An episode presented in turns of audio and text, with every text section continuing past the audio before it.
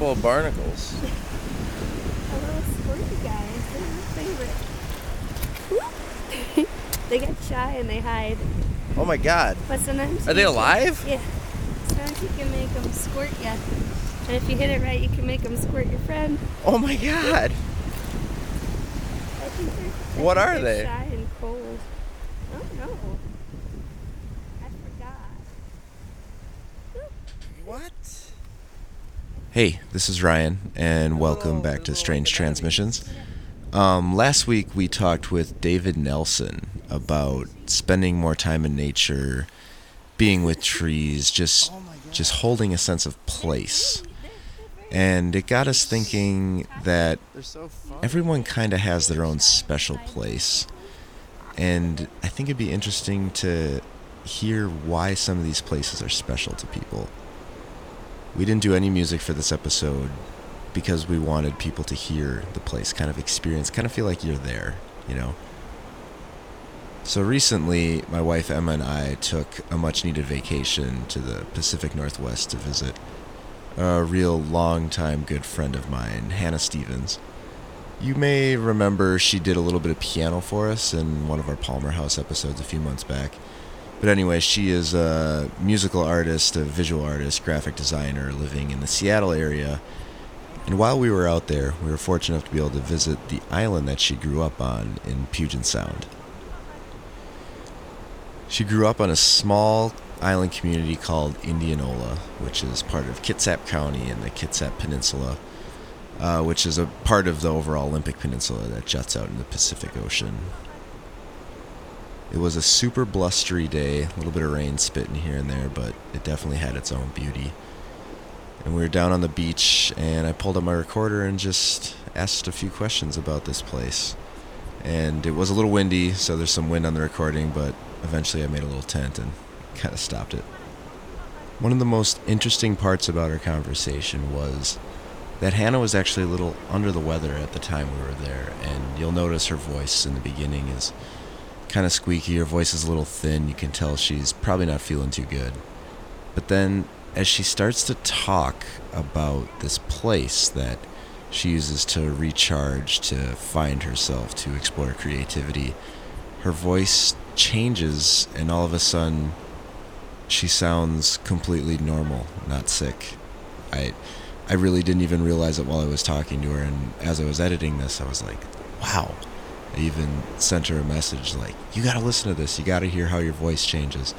It's just, it's something. There's something to it.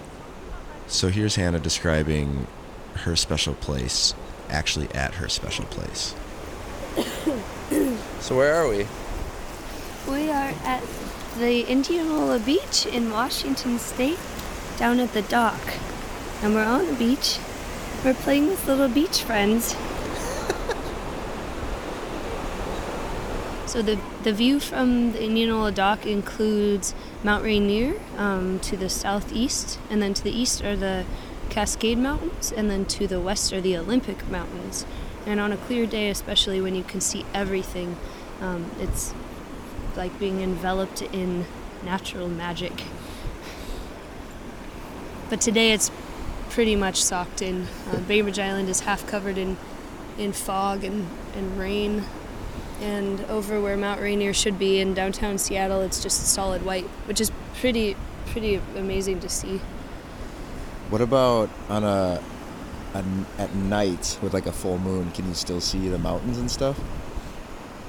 You can't really see the mountains, but right after sunset, when it starts to get really dark, you can Mhm. still see the silhouette of the mountains. And, Cool. um, so just the amount of color changes and um, atmospheric perspective with the landscape makes it a very dimensional experience, even more than just normal life, to me at least.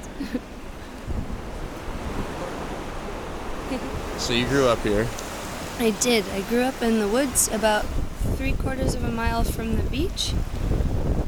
And I've spent a lot of time on this beach since I was a baby. And all the way until now. And hopefully for the rest of my life. And it has a beautiful pier. Describe the pier. Um, the pier is unique because it's curved up toward the top. and depending on where you stand in relation to it, um, it slopes downward, but the curve can look pretty severe and uh, or drastic, I guess would be a better word. Um, and then it gradually slopes down until the last third, which is pretty much parallel to sea level or parallel to the to the ground. Um, and the boards have all pretty much been replaced, but over the years, people would carve things in them, like carve their initials or words. Um, occasionally profanity, which is always kind of fun. Um, Um, describe the phosphorescence a bit for me. It's the phosphorescence is like wearing mermaid glitter, basically.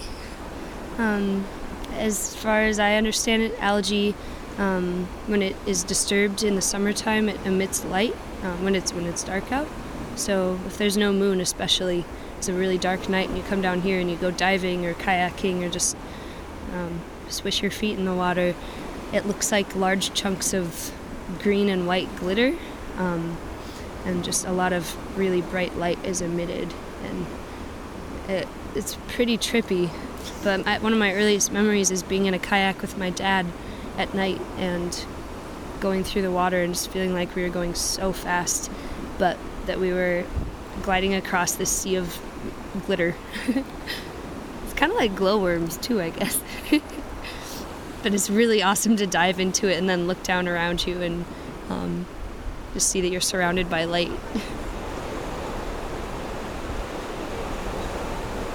Although it is a tec- technically it's a private beach, I think it's really amazing to have seen how much people love this area and how much time people like to spend here and come together with their friends. Um, and I love that it's been a place that's open to people. Um, and there are a lot of problems in this county and a lot of darkness that I experienced and all, all my friends and the town experience. Um, you know, a lot of suicides and issues with drugs and alcohol and depression, things like that, that have affected people seemingly more here than perhaps on the other side of the sound. Um, at least from people I've spoken to and hear, heard their uh, their reflections on on events, but having such a pristine and unique location where people come um, makes it worth living here, even when it had been hard at times. Hold on one second. All right, I made a tent for the microphone. Okay, so in addition to this place being important for the town, I know it's really important for you personally. So what, I mean, what does this place mean to you as an artist, as a human, as as all of that? Uh, growing up, this place for me was more of an interactive location with other people. It was a social place. Um, come here with friends for their birthday parties or with my family, um, just for beach walks. But then as I got older, it became more of a place of solitude for me to escape everything. Um, so I would come here and I took a lot of photos. Um, I've taken photos my whole life, but especially when I got um, my first DSLR, uh, I would come down here a lot and shoot and just practice and learn how the settings worked. And um, so I, I shot a lot down here, and I also dream a lot about this beach and the dock. Um, this would be the first place I would come every time I came back to Indianola if I were at school somewhere else or traveling. Um, and so it was my way of escaping stress and fear and finding peace and finding that through the changes in the landscape, whether it was the time of day um, or the weather or the seasons. Um, I spent a lot of time here alone at night, um, regardless of the weather, and a lot of people spend time here in the summer, which is it's a beautiful place. You can see Mount Rainier, and when it's hot out, it's awesome beach to, to hang out at and swim. But for me, it was more.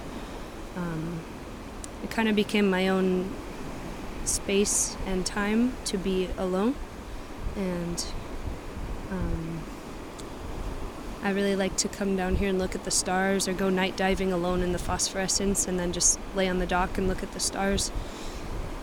And uh, used to bring my puppy down here a lot on walks and hang out with him. But it's a very healing place for me.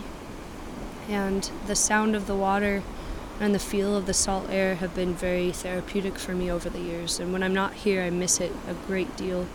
So it would be very hard for me to live another place again where I wasn't close to something even at least a little bit like this. Um, but there's something very tangible, even in the dark, even if your eyes are closed, about the sound of the water and the sound of your feet when you're walking down the dock. Um, and I run a lot too, so when I come here, I always um, incorporate the dock into my runs and the beach. And there's nothing quite as freeing as running down the dock in like a rainstorm and when the waves are crashing up through the through the boards of the dock. So it's been a place of change for me, a, a consistent place in my life through many changes, even though the place itself has changed.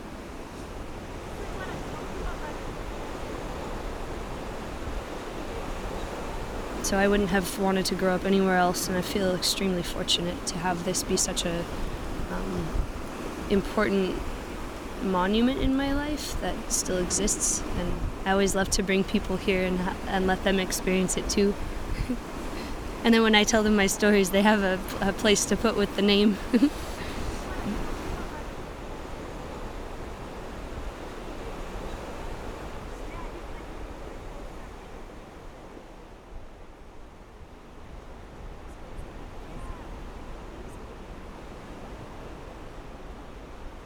So we think it would be fun to do some more of these little place episodes down the line. And if you think you have a place that would make a interesting episode, feel free to reach out to us through our website at www.strangetransmissions.com or you could get at us through our Facebook or Instagram pages. And if it's possible, we'll come out and walk around with you in or at your place and try to learn a little bit about you and your special place. For this episode, of course, we'd like to thank Hannah Stevens for inviting us not only to her awesome place, but for me personally being a great friend over the years and bandmate.